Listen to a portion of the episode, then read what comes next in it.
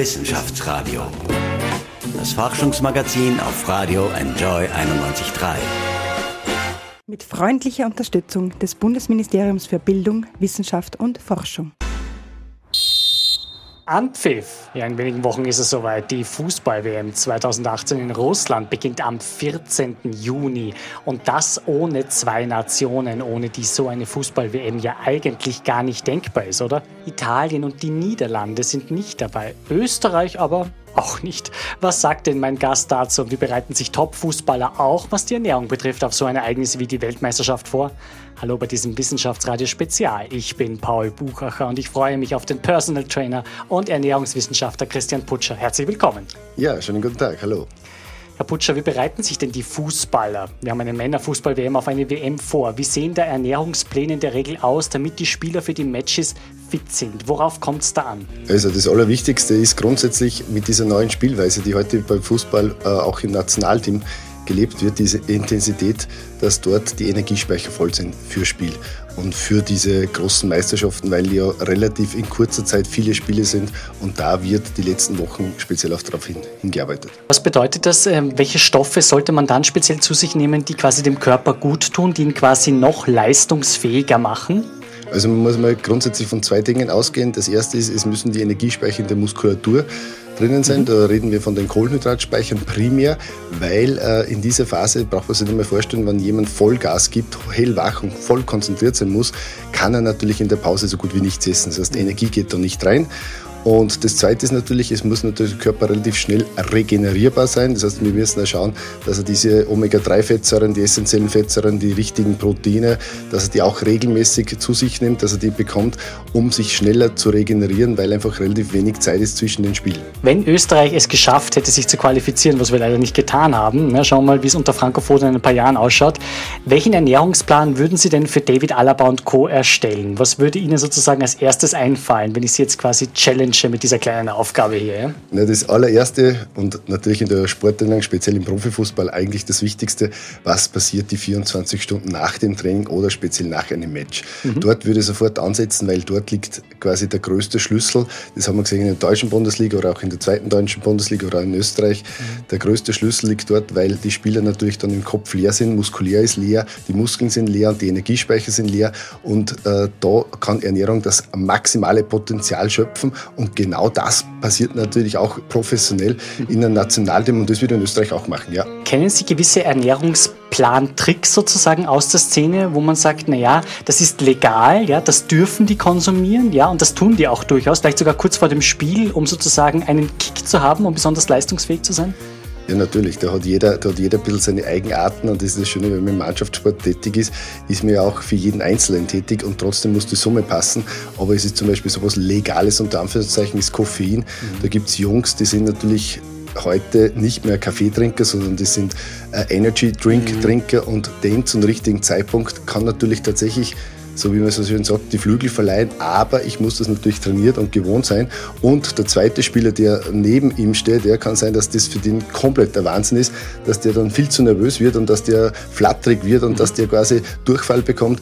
Also man muss ein bisschen aufpassen. Also das, was manche Spieler gern sagen, dass sie tun, das ist sehr unwahrscheinlich, dass das dem zweiten, den Nachbarn oder den Verteidiger oder den Stürmer genauso gut tut. Wie viel Tassen oder ist es vielleicht nur eine halbe Tasse tut denn gut vor einem Spiel? Was raten Sie? Ja? Oder wie viel Becher, sagen wir besser so, wenn, wenn das aus einem Automaten rausgedrückt wird? Ja, ja, das ist natürlich sehr individuell. Das ist, äh, ich habe die Erfahrung gemacht, zum Beispiel, ich habe mit Sportlern äh, gearbeitet, ähm, der hat, wenn der die letzten 24 Stunden vor dem Match einen Kaffee, Espresso, Cappuccino getrunken hat, dann ist er so nervös geworden, der hat einfach sich nicht konzentrieren können. Mhm. Und dann gibt es wieder welche, die brauchen zwei, drei Kaffees, so zwei, drei Stunden, also bei der letzten Mahlzeit oder bei der sogenannten Kaffeepause, ja, dass der richtig in Schwung kommt. Also da gibt es große Unterschiede und genauso ist es auch bei den Energy Drinks. Deshalb ist ja die Schwierigkeit im Profifußball, ernährungsmäßig generell Empfehlungen zu geben. Deshalb mhm. funktioniert das ja nicht. Das heißt, wann, dann brauche ich jemanden, der wirklich mittendrin ist und der die Spieler, die Spielweise kennt, um überhaupt einen ordentlichen Tipp abzugeben. Wie sieht denn so ein, wenn ich es so nennen kann, Ernährungsscreening aus? Ja? Wie durchleuchten Sie quasi einen Spieler, vielleicht sogar einen Starspieler, wo Sie sagen,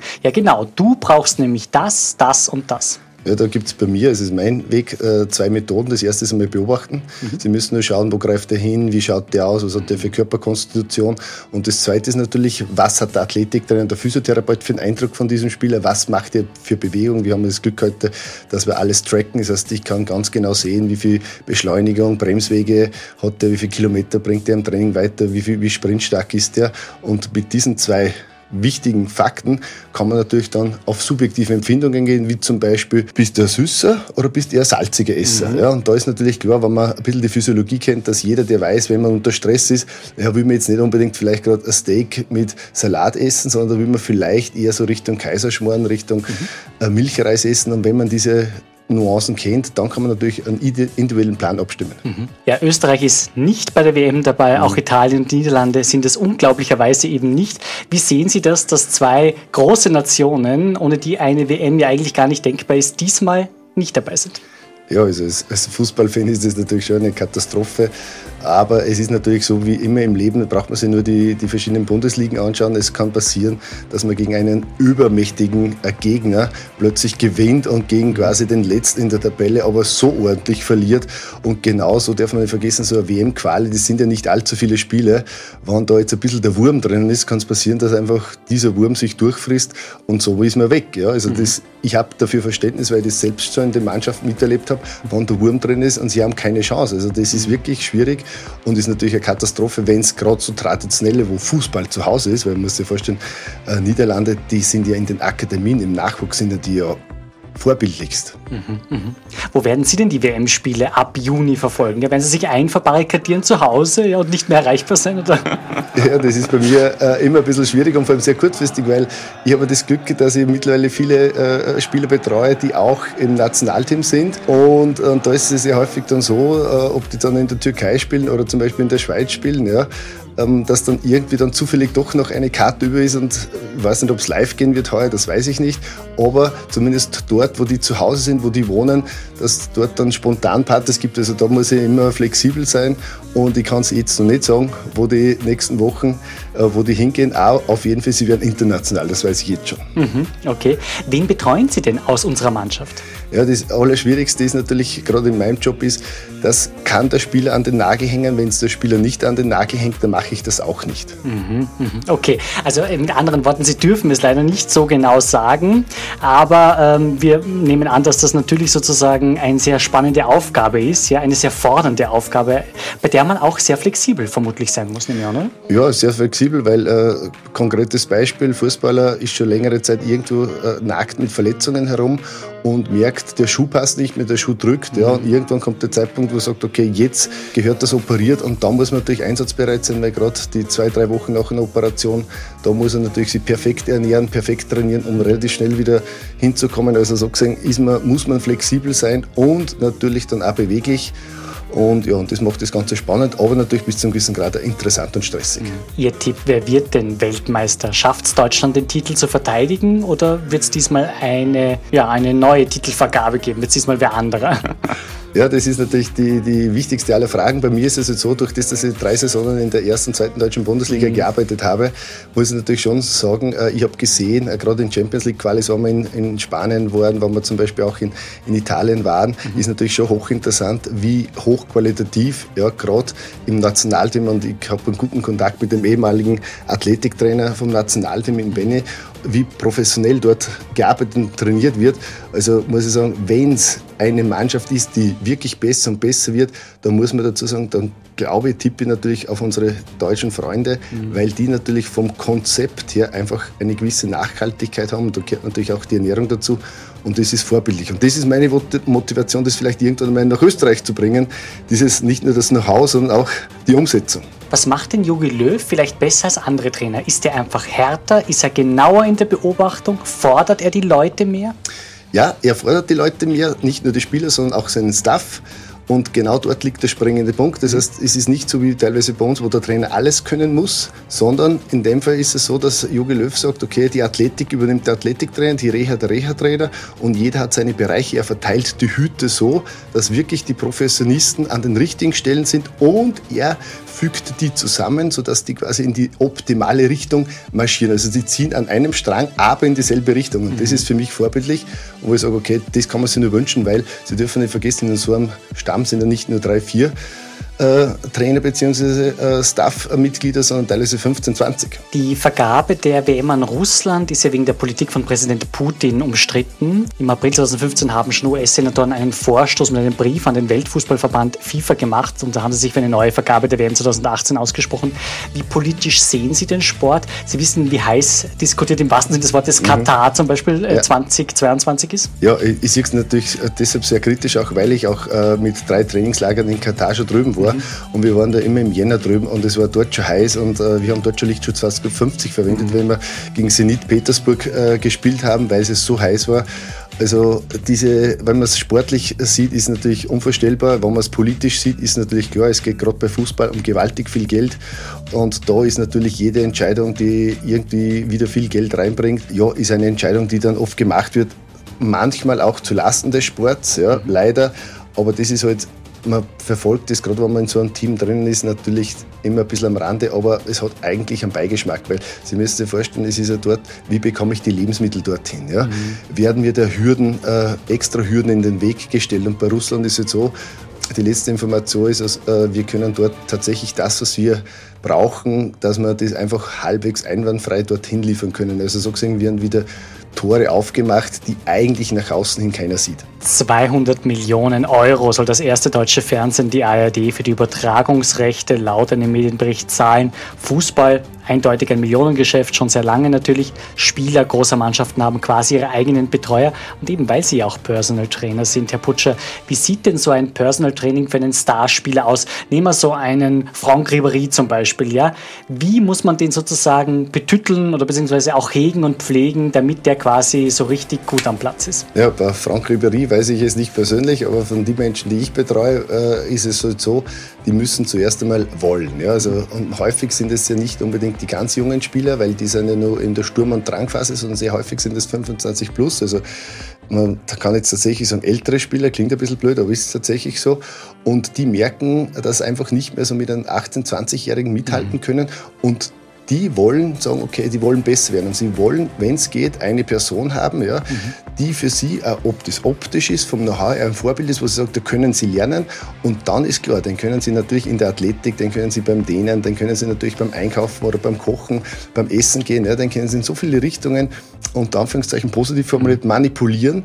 Und wenn er dann merkt, nach zwei Tagen, das tut ihm gut, ja, dann lässt einen so einen Spieler, er lässt ihn dann einen nimmer locker. Ja, mhm. Und dort merken die dann, okay, sie können besser das Individualtraining, das wir dort anbieten, ja, macht quasi den Spieler in der Mannschaft natürlich noch erfolgreicher und das spricht sich herum und das ist natürlich genau das gute Geschäft. Mhm. Wie geht man denn gerade mit jungen Spielern um, wo man sagt, die haben vielleicht großes Talent, aber die sind sehr nervös und die sind in der Mannschaft noch nicht integriert. Ja? Und da gibt es dann so Geschichten wie in der FC Bayern-Kabine, dass man nicht einmal genau angeschaut wird. Ja? Da kommen die Haudegen, ja? die äh, Arrivierten, die Großen kommen da rein und haben kaum Augen über für die Jungen. Ja? Wie geht man gerade mit den Jungen um, um denen den Druck siegen zu müssen, gute Performances leisten zu müssen, etwas zu nehmen? Ja, aus meiner Erfahrung äh, spreche ich da so, dass ähm, gerade in Trainingslagern, gerade in der Vorbereitungszeit, sehr häufig schon junge, teilweise 16-, 17-jährige Spieler mitgenommen werden. Die sind dann fünf, zehn Tage durchgehend, 24 Stunden mit, mit auch mit den großen Namen beisammen. Und mhm. genau dort sehen sie natürlich die Arbeit, ja, was essen die, was haben die für Fragen an den Ernährungsberater, an den Fitnesscoach und mhm. an dem orientiert man sich. Und wie es bei mir ist, die nimmt man halt dann ein bisschen zur Brust im positiven Sinne und sagt, okay, schaut her, das, was der macht, der macht das, der macht das schon so lang. Und wenn du das jetzt schon beginnst, hast du einen riesen Vorteil. Der, der hat das erst vor zwei, drei Jahren begonnen. Wenn du das jetzt beginnst, bis zu fünf Jahren in einer komplett anderen Liga. Und da wollen sie natürlich hin, weil die Jungs wollen natürlich alle kicken. Mhm. Und das Schöne ist, wenn sie dann sehen, okay, boah, da ist der Star und da sind sie wirklich motiviert und dann, ja, ich würde jetzt mal sagen, aus meiner Erfahrung, dann fressen sie einem aus der Hand. Mhm. Das ist natürlich schön, weil äh, wenn sie jemanden haben, mit dem sie arbeiten und der unbedingt will und mhm. der will, will, will, dann macht es natürlich schon Spaß. Mhm. Das heißt, es ist aber auch äh, enges Teamwork notwendig, höre ich daraus. Fitnesscoach, Ernährungsberater, Trainerstab, äh, man setzt sich regelmäßig zusammen, entwirft Pläne und genau. die werden dann abgearbeitet. Ist es so in der Regel? Oder? Natürlich, jeder mhm. bekommt seine Hütte, jeder verteilt die Hütte. Habe mhm. mal den einen Fehler gemacht und gesagt, und wie geht's? Mhm. Und äh, hat natürlich jeder gesagt, gut, gut, gut, ja, weil was soll ein Fußballer sonst sagen? Ja. Weil wenn, ja, und das habe ich natürlich vorher nicht gewusst, ja, wenn nämlich ein Fußballer gefragt wird, wie das geht, und er sagt, naja, der linke Zeh zwickt und ein mhm. bisschen die Verliebtheit haut nicht mehr so hin, dann könnte es sein, dass irgendwer von uns im Staff, ja, das dem Trainer steckt, sodass der nicht mehr aufgestellt ist am Wochenende, dass er sagt immer, geht gut, gut. Das heißt, man muss äh, natürlich schon untereinander sich absprechen, zu sagen, okay, was meint denn der Sportler wirklich? Ja, weil Sie müssen sich vorstellen, wenn der Muskel nicht ordentlich mit Energie, Kohlenhydrate vollgespeichert ist, ist die Wahrscheinlichkeit, dass er 60 Minuten laufen kann, gegeben, aber mehr geht nicht. Der bekommt Krämpfe und das kann zu schweren Verletzungen führen. Das heißt, äh, wir müssen natürlich schon schauen, dass wir nicht nur diese Verbalisierung hinbekommen, mhm. sondern mhm. auch die Emotionalisierung und das natürlich gerade in einem Bereich, wo Sie 10, 15 Betreuer haben, da wird es natürlich schwierig, aber auch interessant, weil da muss man sie nicht nur mögen und riechen können, sondern man muss auch verstehen, was der andere meint. Das heißt, das sind dann Wörter, können durchaus schnell einmal falsch interpretiert werden und das macht wieder ein gutes Team aus, dass das richtig gleitet. Gerade Emotionalisierung, äh, 20 Jahre Giovanni Trapattoni, Wutrede, Flasche leer, ja, und ich habe fertig. Kult natürlich mittlerweile. Er hat sogar im Werbefernsehen damit verdient, weil das quasi eingebaut worden ist. Und da bin ich schon beim Thema. Mir kommt vor, früher war es durchaus noch möglich, dass äh, Fußballer mal fluchen durften. Ja, heute äh, finde ich, ist alles sprachgeregelt. Heute gibt es unendlich viel Medientraining, glaube ich, dahinter. Und die sagen natürlich dann auch alle das Gleiche. Und die Sportreporter haben nicht mehr wirklich Freude daran, weil es kommen keine authentischen O-Töne mehr raus. Es kommt alles so gecleant, so gesäubert irgendwie dann zum Vorschein, selbst genau. wenn ein Spiel schlecht gelaufen ist. Wie sehen Sie das? Ist das einfach zum Schutz von den Spielern, dass man sagt, die werden sonst durchs mediale Dorf getrieben, wie die Schweine unter Anführungszeichen, und äh, das ist dann einfach zu viel? Oder sehen Sie so, es wäre schon schön, wenn das wieder ein bisschen authentischer sein könnte, so wie es früher à la Trapattoni damals war? Ja, es ist eigentlich beides. Äh, man muss vielleicht nur als dritten Punkt hinzusagen, es geht ja nicht nur um den Spielern, sondern es geht ja quasi auch immer um den Verein oder wie der Sportler häufig sagt, um die Mannschaft. Mhm. Ja. Manche äh, zelebrieren ja nicht den Einzelsportler, sondern die Mannschaft. Mhm.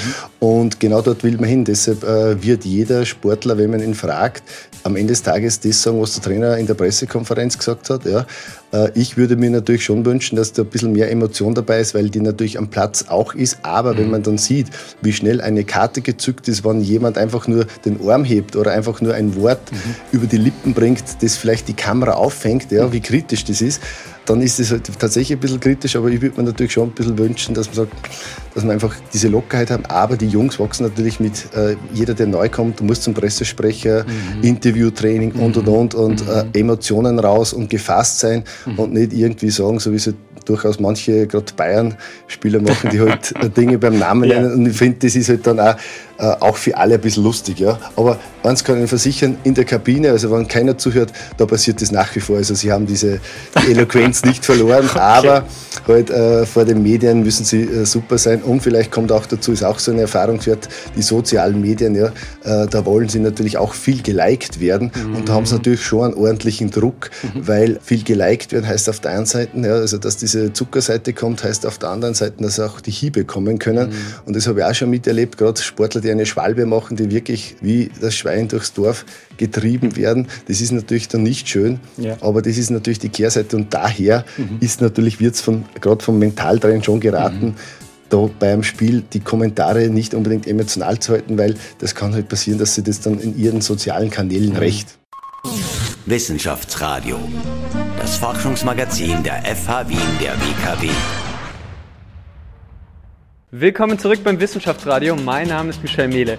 Die Fußball-Weltmeisterschaft in Russland startet in einem knappen Monat und auch wenn wir dieses Jahr nicht dabei sind, ist Wien ganz schön im Fußballfieber. Auf jeden Fall ist das Schauspieler und Kabarettist Serge Falk. Er ist bekannt aus dem Kaisermühlenblues, aus Medikopter 117, aus seinem aktuellen Programm Am Beckenrand und als Sänger.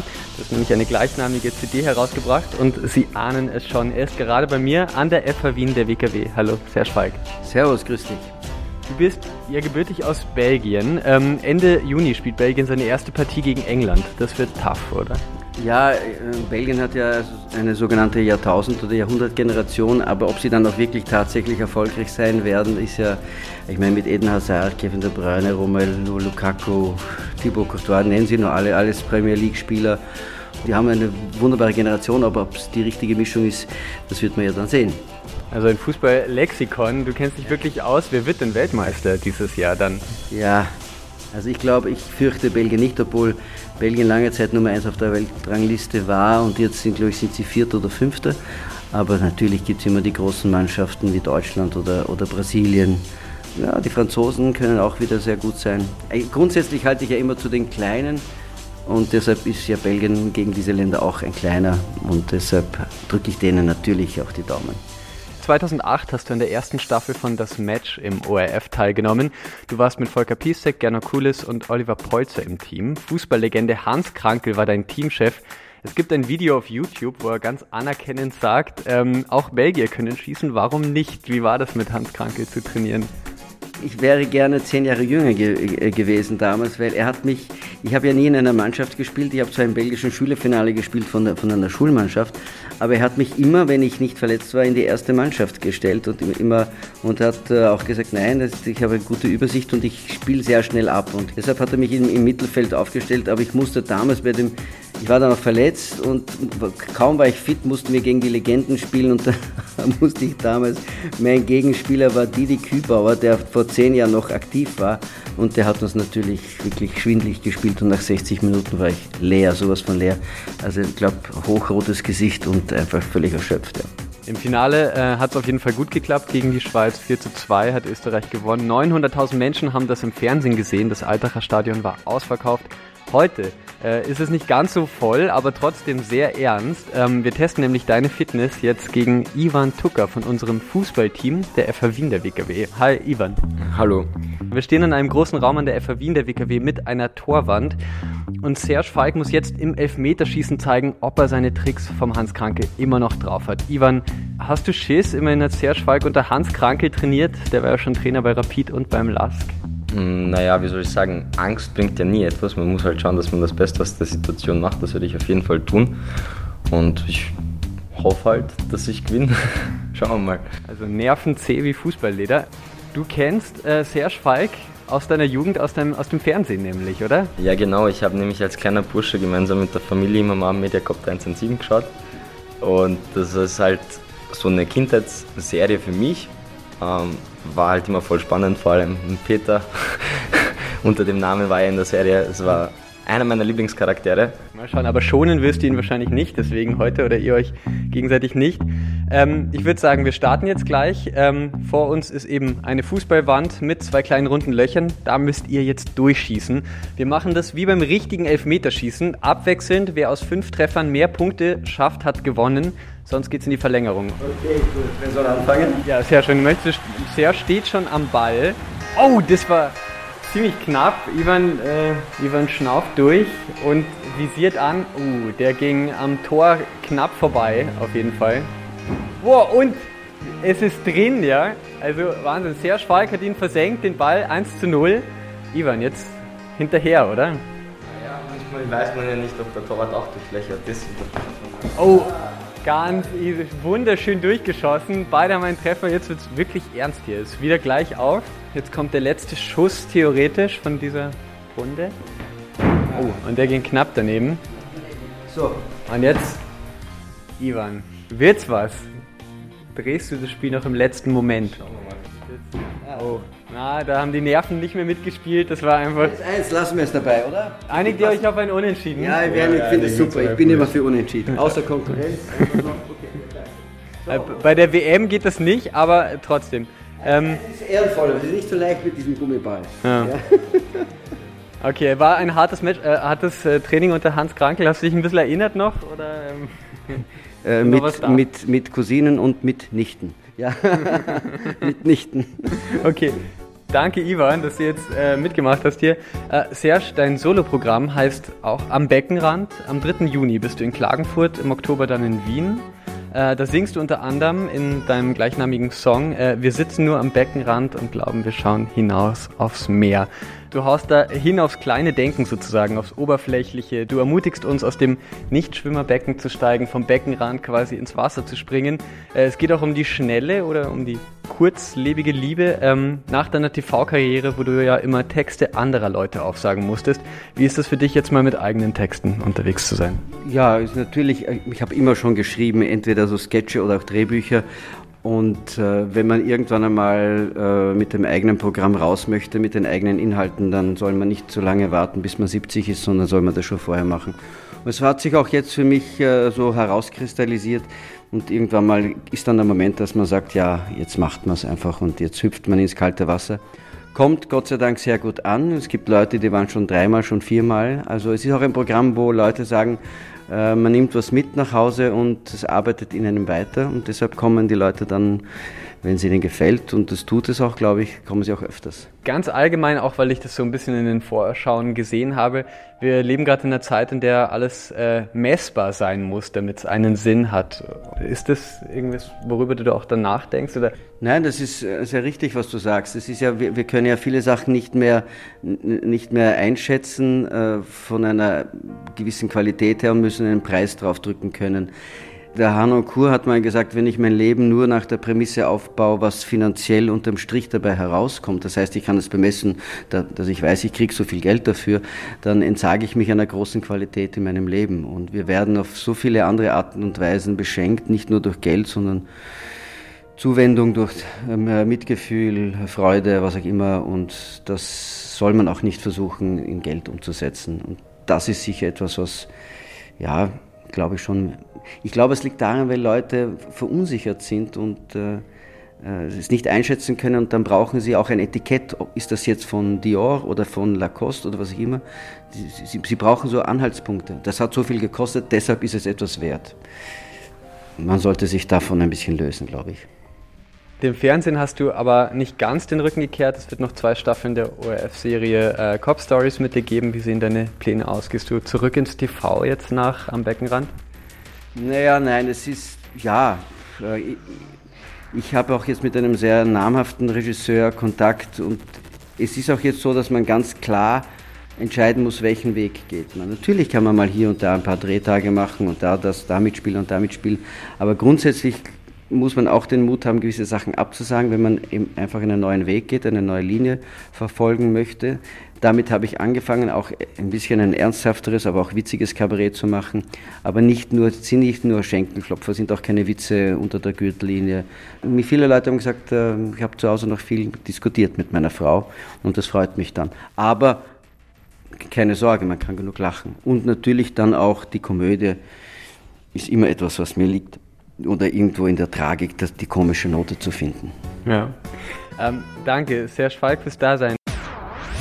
Wissenschaftsradio. Forschung einfach erklärt. Präsentiert von der Fachhochschule Wien der WKW auf Radio Enjoy 91.3. Willkommen zurück bei dieser Spezialausgabe des Wissenschaftsradios zur Fußball-WM 2018. Paul Buchacher ist am Mikro. Mein Gast, der Personal Trainer und Ernährungswissenschaftler Christian Putscher. Herr Putscher, was sind denn aus Ihrer Sicht Schattenseiten des Profifußballs? Dass da Millionenverdienste dahinter sind, das ist klar, wenn man es wirklich weit schafft, dass man ein Star ist, dass man gefeiert wird, das ist auch eine schöne Seite. Aber wo sind die Schattenseiten? Wo haben Sie schon Schattenseiten wahrgenommen? Bittere Tränen zum Beispiel? Also da gibt es zwei äh, große Seiten, die man einfach miterlebt, wenn man ständig dabei ist. Das eine ist, äh, keine Eigenzeit zu haben. Das bedeutet, wenn Allerheiligen ist oder irgendwelche Festtage oder die Mama hat Geburtstag, dann kann das quasi nicht vonstatten gehen. Also man kann nicht planen, man kann nicht sagen, okay, in zwei Wochen würde ich gern das machen oder das machen, weil einfach der Trainer den Trainingsplan erst eine Woche vorher vielleicht bekannt gibt. Also das ist eine der großen Schattenzeiten, einfach keine Flexibilität zu haben. Mhm. Das heißt, auf gut Deutsch ein bisschen in den Tag oder in die Woche hineinzuleben. Ja, und somit haben es natürlich, haben viele junge Sportler natürlich keine Struktur, was jetzt Zwischenmenschlichkeiten anbelangt. Und das Zweite ist natürlich, und das ist halt schon auch bitter, weil das sieht man natürlich nach außen hin nicht, dass gerade im, im, ärztlichen Bereich relativ viele Schmerzmittel verabreicht werden, mhm. wo man dann natürlich mit Magen und mit Darm, und das kommt natürlich dann wieder auf die Ernährung zurück, ja, Probleme dann hat, gerade wenn es um Stressbelastungen geht. Also das sind halt die zwei Dinge, wo ich sage, okay, da passiert relativ viel, es wird sehr nicht bei allen, aber aus meiner Erfahrung teilweise sehr sorglos mit schweren Medikamenten umgegangen. Und ja, und manchmal, wenn man so, so reinkommt in die Therapie, da hat man das Gefühl, ja, in einem anderen, bei einem anderen Lokal wären das so, so Zuckerl wie M&M's und dort sind es halt äh, mhm. Schmerzmittel mhm. und da wird halt schneller mal zugegriffen. Also mhm. das sind zwei Schattenseiten, die ich da beobachte, die mhm. vielleicht jetzt nicht so optimal sind. Mhm. Sie haben sich für ein Ernährungswissenschaftsstudium in Wien damals entschieden. Wir haben schon im Vorgespräch darüber gesprochen. Das ist kein leichtes Studium, das ist ein sehr schweres ja. Studium. Gerade der Chemieteil ist wirklich, wirklich schwierig und sehr fordernd. An dem scheitern auch immer wieder Leute. Warum haben Sie sich für diesen Weg entschieden? Warum wollten Sie das unbedingt machen? Ja, das ist bei mir eine sehr einfache Geschichte. Ich bin auf dem Bahnhof aufgewachsen als mhm. Zweitgeborener, der quasi was lernen muss. Und mhm. ich wollte eigentlich Medizin machen, aber nur beim, im 17. Lebensjahr mhm. war plötzlich von heute auf morgen konnte ich kein Blut mehr sehen, aus welchen Gründen auch immer. Es ist nicht mehr gegangen. Also ich war, das ist nicht mehr gegangen, somit habe ich mir Alternative überlegen müssen. Ich hätte natürlich gern Sport studiert, nur mit 17, 18 habe ich schon Trainerausbildung gemacht. Ich habe im U16 Nationalauswahl Fußball gespielt und war natürlich im Trainingsbereich schon äh, etwas gebildet und habe gedacht, ich brauche was, wo ich keine Ahnung habe, wo ich mich zu wenig auskenne. Ja, und da ist mir durch Zufall die Ernährungswissenschaft rein und wie ich auch begonnen habe zum Studium, waren wir zu dritt, die das Semester begonnen haben und das war natürlich hochinteressant, weil da haben sie natürlich direkt Kontakt mit Professoren und somit habe ich ja relativ zeitig das Verständnis für Biochemie, für Physiologie, also für die wahren Körpervorgänge gewonnen. Und das war natürlich, sage ich, ist, oder ist heute nach wie vor mein Glück. Das heißt, ich habe es nicht auswendig gelernt, mhm. sondern ich habe das verstehen müssen. Bei den Prüfungen, die war vorwiegend mündlich und wir waren in so einem die Hälfte der Schulklasse, also 10, 12 Leute sind da drin gesessen und ein Professor, der spezialisiert ist, hat uns quasi unterrichtet und das ist natürlich der Vorteil, den ich heute noch immer genieße. Mhm. Wenn Sie sagen, Sie können kein Blut sehen, machen dann Unverträglichkeitstests andere Mitarbeiter, die Blut abnehmen und analysieren? Oder?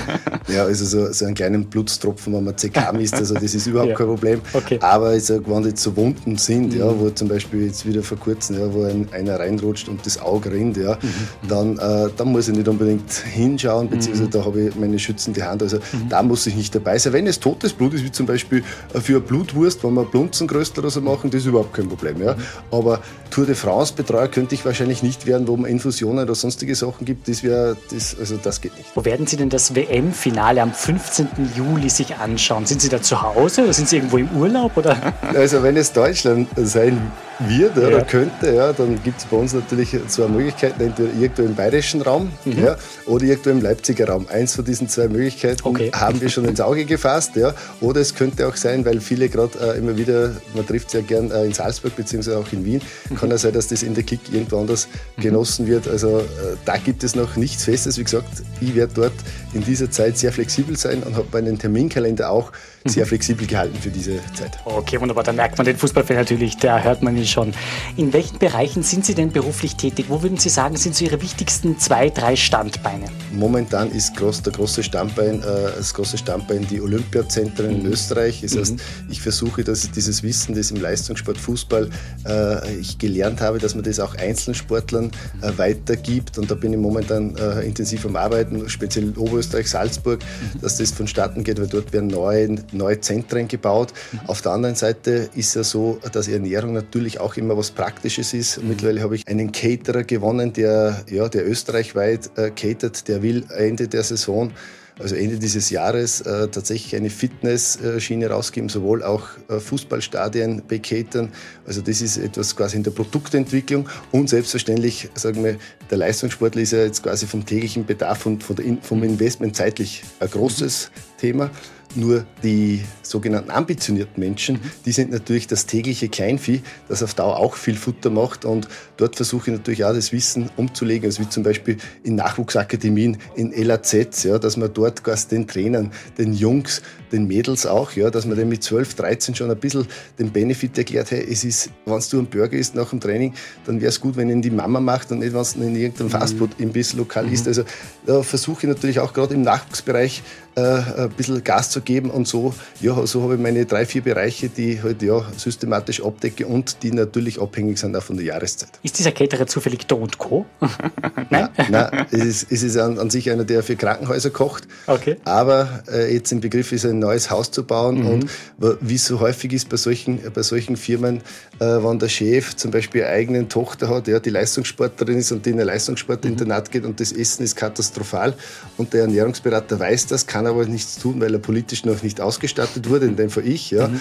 Und wo ich sage, okay, ich hätte Visionen, hätte Rezepte, aber ich brauche halt jemanden, der es macht. Und genau, und das wird jetzt ein neues Betätigungsfeld werden, dass man, dass man das umsetzt. Weil das ist ja das Schöne beim Fußball. Beim Fußball habe ich immer sofort einen Koch. Mhm. Und zum Beispiel auch mehrere Köche. Mhm. Da habe ich einen Caterer, da kann ich mit denen perfekt arbeiten.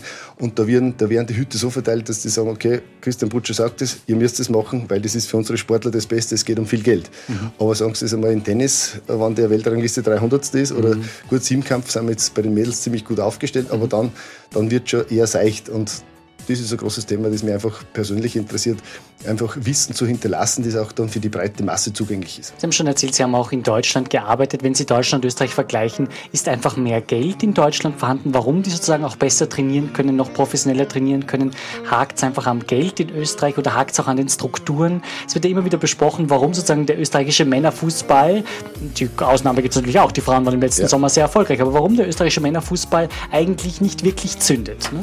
Ja, das hängt natürlich von diesen äh, genannten Strukturen ab, aber selbstverständlich natürlich auch, wie wächst man in solchen Strukturen auf. Ja? Ich war ja ganz lang in der Salzburg Nachwuchsakademie, die mhm. ich quasi in der, in der Entstehung mitbegleitet mhm. habe, gerade die Küche und die Verpflegung dort. Und, und da sind wir einen Weg gegangen, der halt auch im deutschsprachigen Raum, den es nicht gibt. Ja? Da mhm. müssen Sie schon äh, nach äh, Amsterdam fahren, dass vielleicht etwas finden, was in diese Richtung geht. Und das ist ein Riesenvorbild. Aber man braucht natürlich auch die Menschen, die es mit Seele und mit, mit Hirn befüllen. Und das ist gerade der Unterschied zwischen Österreich und Deutschland, weil es einfach einen ganz anderen, eine ganz andere Auswahl gibt von mhm. Sportlern. Deshalb ist es bei uns immer schwierig, wenn wir in Österreich einen guten haben und der kommt dann in Deutschland, kommt dann nach Deutschland äh, und dort Fuß zu fassen, weil da ist einfach das mhm. Tempo und, und vor allem die Aggressivität, ja, ist, ist ein anderes Thema. Mhm. England nur genauso. Ja. Und wenn man das einmal sieht, dann ist es natürlich schon hochinteressant zu sagen, okay, da geht es nicht nur ums Geld, mhm. sondern da geht es auch um das, dass man vielleicht mit 12, 13 schon in diese Richtung hin mhm. trainiert wird, ja, aber auch energetisch. Das heißt, dass der auch spielen kann, dass der nicht nach jedem Match glaubt, der ist der Größte, mhm. sondern sagt, okay, das war wieder ein Schritt und es geht wieder weiter. Mhm. Und das ist natürlich die deutsche Gründlichkeit und das ist ja das, was mir dort nach wie vor gefällt ja, weil die dort einfach jedes Rädchen versuchen, gut ineinander greifen zu lassen. Mhm. Und ich kann jetzt nur Beispiele bringen, aktuell, ja, mhm. so Landesnachwuchszentren Fußball, ja, mhm. wenn es dort ums Essen geht, die meinen es ja alle lieb, ja, mhm. ist ja wirklich nett, aber da wird nicht trainingsspezifisch, trainings angepasst, mhm. das Essen geliefert, sondern was halt gerade sein Sohn hat, mhm. was halt der Wirt gut kann, ist okay. Mhm. Aber das wird zum Beispiel in der deutschen Bundesliga nicht gehen. Also das wäre zu unprofessionell. Natürlich, weil genau. wenn Spargelsaison ist, ist ja okay, ja, genau. aber dann kann es nicht fünfmal in der Woche Spargel geben, sondern es muss so sein, dass er sagt, okay, und das ist zum Beispiel mein Job, zu sagen, okay, was braucht der Trainer bis zum Wochenende von seiner Mannschaft, wie trainiert er, ja, und mein Job ist sagen, okay, ich gebe ihm diese Stoffe, der Koch macht die besten Menüs draus, sodass dem Sportler auch schmeckt, dass der Freude hat beim Essen, sodass dass der sagt, okay, Essen ist leistungsfördernd, Essen hält auch, und das ist auch wichtig, was man sehr häufig in Österreich leider immer wieder vermisst, dass das Essen, das gemeinsame Essen, ja, die Mahlzeit, bei uns zum Beispiel dort, wo ich bin, sind die Tische gedeckt. Ja, da gibt es Rituale, das heißt, da gibt es keine Hände. Und äh, das ist natürlich was, was irrsinnig toll ist, weil dadurch natürlich die Kommunikation gepflegt wird. Wobei gibt keine Hände, muss ja eine witzige Anekdote. Ich war mhm. letztes Jahr äh, mit Roger Schmidt in China mhm. und die haben mir dort ein sehr interessantes Angebot gemacht und da lernt man natürlich eine komplett andere Welt kennen. Und da ist zum Beispiel, da gibt es diese Kommunikation gar nicht. Da hat der Einspieler zwei, drei, vier Handys. Mhm. Das heißt, da wird bei der Ansprache des Trainers, ja, vom deutschen Trainer, vom deutschen Team, haben die Sportler das Handy in der Hand. Mhm. Also das war für mich etwas, wo ich sage, boah, das zu lernen, gut ab. Also wenn das jemand kann, dass jemand mit dem Handy spielt und der tut so, äh, der Trainer, wie wenn er das nicht sehen würde und er spricht genauso weiter. Also das ist für mich, das ist ein Prozess, wo ich sage, pff, da ist noch viel drinnen, aber Alles klar. da ist eine komplett andere Kultur und wo ich gesagt habe, ja, sie haben ein tolles Angebot gemacht, aber China wird mir jetzt sagen, heuer nicht mehr sehen. Jungen können kaum mehr Gerichte kochen. Ich kann mich erinnern, das war eine Aussage von der ehemaligen Grünen-Chefin Eva Klawischnik. Heute ist sie für Novomatic tätig, was auch in diesem Jahr schon sehr umstritten war. Und sie meinte, es muss das Ziel sein, dass die Jungen wieder mindestens zehn Gerichte kochen können. Wie sehen Sie das bei den Jungen? Ist da unter Anführungszeichen Hopfen und Malz verloren, weil eben sozusagen das Fastfood sozusagen völlig übernimmt, weil sozusagen sie auch das daheim nicht mehr so richtig mitbekommen, weil sie auch die falschen Zutaten verwenden und so. Was muss da getan werden? Wie muss vielleicht gegengesteuert werden? Ja, also das Gegensteuern ist ganz einfach, weil braucht man nur in die richtigen Akademien gehen, bekommen sie richtig, richtig gute regionale Kosten, also mhm. wie wir das machen. Mhm. Auf der anderen Seite muss man natürlich schon ausholen, gerade bei den Elternabenden haben wir die größten Probleme. Mhm. Sehr häufig sind die Eltern sehr intensiv dahinter, dass der Bursch oder das Mädels genau zu, zu uns in, in die Akademie kommt, genau mhm. zu uns, mhm. äh, weil äh, äh, dadurch natürlich der Sprungbrett groß ist, weil es der Vater vielleicht nicht geschafft hat. Und genau dort sind wir nämlich beim, beim wesentlichen Thema. Die Eltern wollen das Beste für ihre Kinder, gerade sagen wir unter zehn Jahren noch. Und da werden teilweise Dinge gemacht, von denen sie halt wenig Ahnung haben. Sie machen es halt nach Gefühl. Also ich sage jetzt nicht bewusst falsch, und sie lernen das nicht, weil sie opfern ja jede Minute für die Kinder und da hat ja keiner mehr Zeit zum Kochen. Wenn die Spieler dann schon ihr eigenes Geld verdienen, mhm. dann ist es natürlich so, dass er sagt, für was soll ich kochen? Die meisten haben ja nicht einmal eine Küche in ihren mhm. Wohnungen. Mhm. Ja, und vielleicht schon, aber eher als Dekoration, sondern da geht es eher darum, dass dort in diese sogenannten Innenlokale gehen. Mhm. Ja, und gerade als Ernährungsberater sage ich, kann ich genau die Brücke aufbauen. Das heißt, wir machen Kochworkshops zum Beispiel in den Akademien, dass die Sportler wissen, was ein Kohlenhydrat ist ja, und wissen, was ein, richtiges Fett ist das was brauchen. Und auf der anderen Seite ist es so, auch Teil meines Jobs, gerade wenn ich Sportler einzeln berate in großen Städten, dass der Sportler sagt, okay, ich wohne hier in einem Umkreis von 300 Kilometer, mhm. äh, 300 Meter, ja, will ich essen gehen, nicht mehr. Und dann gehe ich in die Küchen rein und rede mit den Köchen und sage, mhm. Sie sehen, Sie haben den Star, der bei Ihnen am See wohnt, sagen Sie, ja, kennen wir, sage ich, dies und das Menü könnten Sie das so und so optimieren, weil das wäre natürlich für den Sportler noch besser. Auch das passiert. Das heißt, so gesehen äh, bin ich manchmal Feuerwehr, ja, und auf der anderen Seite muss man sagen, die Misere wird natürlich nicht besser durch das, was zurzeit gerade passiert. Mhm. Wissenschaftsradio. Forschung einfach erklärt. Präsentiert von der Fachhochschule Wien der WKW auf Radio Enjoy 91.3. Herr Putscher, wie sehen denn Ihre Zukunftspläne aus? Was planen Sie noch für das Jahr 2018, aber auch schon für die kommenden Jahre? Ja, also für, für nächste Fußballsaison äh, äh, gibt es schon Verhandlungen mhm. mit einem deutschen Bundesliga-Club, der sich gerade ordentlich entwickelt. Mhm. RB Leipzig zum Beispiel, nein, weil Sie die Salzburg Connection haben? Nein, nein, nein es, ist, es, ist nicht okay. die, es ist nicht die Dose, ist aber auch äh, der, der immer noch, sagen wir, Euroleague bzw. Champions League Platz in der deutschen Bundesliga ist, weil mhm. die haben natürlich aufs falsche Pferd in die Ernährung gesetzt, nämlich auf die mhm. sogenannte vegane Ernährung. Mhm. Mhm. Und da haben dann die Spieler boykottiert und ich war aber vorher auch schon, äh, habe ihnen schon ein Angebot gestellt, haben sie aber eine andere Lösung äh, gewünscht. Und jetzt kommen wir drauf, naja, das, was Christian Butcher uns angeboten hätte, das wäre eigentlich ideal, weil genau das wollen die Sportler mhm. auch. Und ja, werden wir schauen. Äh, ich bin mittlerweile nicht mehr ganz so versteift, weil, wie gesagt, durch das, dass ich viel mit einzelnen Sportlern durch die Gegend kreise, ähm, ist man natürlich auch ausgelastet, aber in Mannschaft natürlich wäre auch interessant. Großes Fernziel ist ich persönlich, habe ich natürlich irgendwo in einem Nationalteam mal was zu machen, weil die Besten von den Besten soll man nicht nur bei einem Fußballer haben, nicht nur beim mhm. Trainer haben, sondern auch im Staff haben. Ja, und es gibt ja ganz wenige, die im Profifußball in der Ernährung äh, wirklich tagtäglich äh, äh, diesen Job machen und das ist so ein bisschen die Vision, irgendwo mhm. im Nationalteam zu sein. Kann ich Ihnen vielleicht doch den Namen des Clubs entlocken? Oder dürfen Sie es noch nicht sagen? Naja, es ist, ist immer schwierig, weil äh, ja. die Geschichte ist dann so, dass der eine sagt, ja, und dann kommen dann plötzlich 17, 18 Bewerbungen rein. Okay. Aber, aber, es ist einfach, es ist eigentlich einfach, für Inside ist einfach, ja. weil im Endeffekt wird man von, von so jemandem äh, gescoutet, der einen schon kennt, der mhm. vielleicht von der Salzburg oder Leipzig Zeit, ob das Athletiktrainer ist, ob das mhm. ehemaliger Trainer ist, ob das ein Spiel ist. Also es ist nicht Schalke, es ist nicht dort. okay, alles klar. Gut, da haben wir schon ein paar Hinweise. Es fängt das große Rätselraten an. Okay, alles klar. Ja. Herr Putscher, Ihre Bücher tragen den Titel Besser für dich und Besser für dich 2, der genau. Nachfolger. Ihre DVD heißt C&C Training. Ich nehme an, Christian. Äh, Christian und Klaus. Christian genau. und Klaus versteckt sich dahinter, genau. Äh, sie schauen eben auch sehr durchtrainiert aus. Ich beschreibe das ein bisschen den Hörern. Das interessiert vor allem die Damenwelt. Äh, mir sitzt ein sehr durchtrainierter Mann gegenüber, wo man die Muckis sieht und wo man auch sieht, ja, der hat tatsächlich den Waschbrettbauch par excellence. Was kann man denn da von, den, von der DVD und von den Büchern lernen? Also die Voraussetzung ist natürlich klar, gerade die Fitness-DVD ist ja so, dass die Leute immer bei den Seminaren sagen, okay, gibt es da nicht irgendwelche Übungen, spezielle Übungen. Es ist immer so, Kleinvieh macht auf Dauer den größten Mist. Und mhm. ich habe gesehen, ja, und ich sehe das ja tagtäglich, die Leute sind dann motiviert, wenn man Face-to-Face -face das macht, also One-to-One. -one. Und die DVD ist so aufgebaut, dass sie quasi, dass man live mittrainiert. Also sie können mit uns live mittrainieren mhm. und in den verschiedenen Stärken, da gibt es fünf verschiedene Kapitel. Und ob er jetzt einen Muskelaufbau haben will oder nur einen knackigen Hintern will, es ist für jeden ein Kapitel dabei. Mhm. Und das macht es natürlich interessant. Also dieses 1 zu 1 Mittrainieren, das ist Live-Training. Mhm. Und klar ist natürlich, äh, ohne Training geht es nicht, aber ohne gescheite Ernährung funktioniert es auch nicht. Deshalb besser für dich eins und zwei. Der, der erste Part ist ein bisschen so der salzige, also für die Herzhaften. Und der zweite Part, ja, da haben wir uns auch drüber getraut, ist für die Schleckermäulchen, mhm. weil äh, mir die Erfahrung gezeigt hat, dass viele Sportler, gerade junge Sportler, irrsinnig gern süß essen, ob das in der Leichtathletik ist, ob das beim Schwimmen ist, mhm. auch bei den Konzentrationssportarten, Langlauf, Biathlon ist auch mhm. klar. Ja. Mhm. Und da wollte man natürlich zu sagen, okay, wenn jemand zum Beispiel sagt, hat jetzt keine Lust auf ein Fleisch oder Fisch, mhm. kann er das vielleicht in Süßversion auch essen. Und das ist die Idee. Das heißt, diese Bücher sind Rezeptbücher, wo das Know-how Know-how die letzten 20 Jahre so zusammengefasst ist, also okay, es ist auch für jeden, der will, nachkochbar, mhm. vor allem mit vielleicht einem super Bonus und dazu, wie ich finde, man sieht zum Beispiel nicht nur an der Rezeptur, sondern an der Berechnung, an der Nährwertanalyse, ob das eher High Carbs ist, ob das Low Carb ist, ob das mhm. viel Protein hat, wenig Protein hat, mhm. viel von diesen Omega-3-Fettsäuren, mhm. wenig. Das heißt, jeder, der sich ein bisschen damit beschäftigt, kann dieses Buch quasi als Alltagsbuch integrieren. Und das ist, wo ich sage, okay, diese Spuren zu hinterlassen. Deshalb habe ich es geschrieben.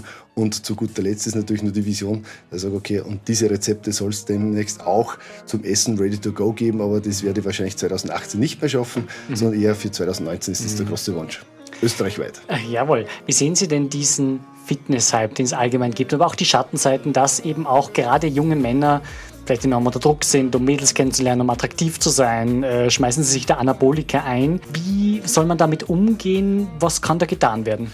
Ja, das größte Problem ist natürlich immer, dass ich heute, die heutige Information holt man sich hier irgendwo, sagt man sich hier irgendwo aus dem Internet, aus mhm. den sozialen Medien. Mhm. Und da sage ich gerade, ich mache seit über 20 Jahren für die BSBAs mhm. die Trainerausbildungen. Und da sage ich immer den Jungs, die dort sind, auch den Mädels, ja, äh, äh, Fake News ist für mich etwas, was komplett normal ist, weil wo wir am meisten gelogen beim Sex, bei der Ernährung und im Glauben. Mhm. Ja, und genauso, wenn wir heute Insta-Videos anschauen von diesen, oder die Foodbloggerinnen, das ist einfach, ja, da geht es nicht um das, dass ich sage, okay, ich will wirklich Know-how mhm. herzeigen, mhm. sondern das ist geschön schön gepimpt und hat mit der Realität wenig zu tun.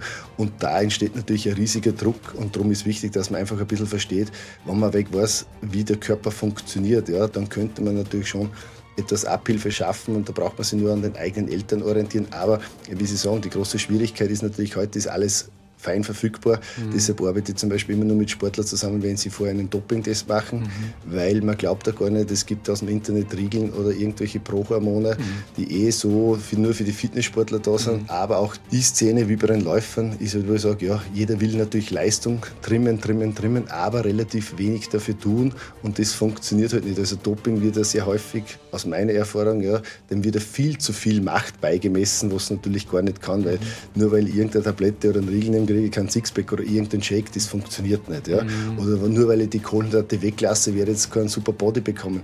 Die meisten vergessen halt einfach, dass das Hirn mitarbeitet, da gehört ein bisschen mehr, da gehört das Gesamtpackage dabei. Und das ist halt, sagen wir, Teil meiner, meiner Arbeit, ihnen das vorzuleben, mhm. zu zeigen, okay, äh, mach's vernünftig, ja, dann kann es passieren, aber natürlich, Sie haben vollkommen recht, der schnelle Erfolg äh, funktioniert nicht so. Und deshalb bin ich ja nicht derjenige, der mit den erhobenen Zeigefingern durch die Gegend geht, sondern sage, ich habe eine Möglichkeit, habe ich gesagt, es gibt x Sportler, die schon wirklich die zu Olympia oder zu Weltmeisterschaften gefahren sind, die schon Champions League Qualis gemacht haben und und und. Und ja, wenn Sie wollen, können Sie von dem Wissen mitpartizipieren. Wie sehen Sie diesen Trend zu Veggie Food, also zum vegetarischen Essen, zum, aber auch eben auch zum äh, veganen Essen? Äh, ist das eine gute Entwicklung oder sagen Sie, da fehlen dann gewisse Stoffe? Das muss man dann irgendwie schon sehr kompensieren. Da gibt es gewisse Gefahren. Ne? Ja, natürlich, da gibt es große Gefahren. Ich vergleiche das, wie ich angefangen habe zum Studieren, das ist mhm. doch jetzt schon über zwei Jahrzehnte mhm. aus. Da war zum Beispiel das Thema Kraft- oder Fitnesstraining mhm. so noch gar nicht gegeben. Da ist gerade Aerobic gekommen, Ende von den 80er Jahren, 90er Jahren.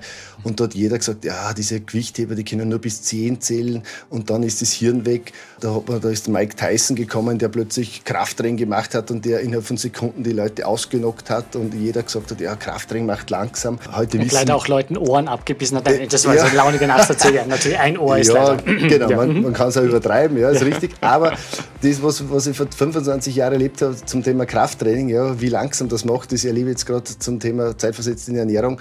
Das heißt, es wird so viel Blödsinn gemacht und es wird die Biologie vergessen, weil es ist, ich hab, also es ist super Gras, ist super Gemüse, ist alles ein Traum. Nur, äh, man muss sich vorstellen, ein, ein, ein echter Veganer wie die Kuh, ja, mhm.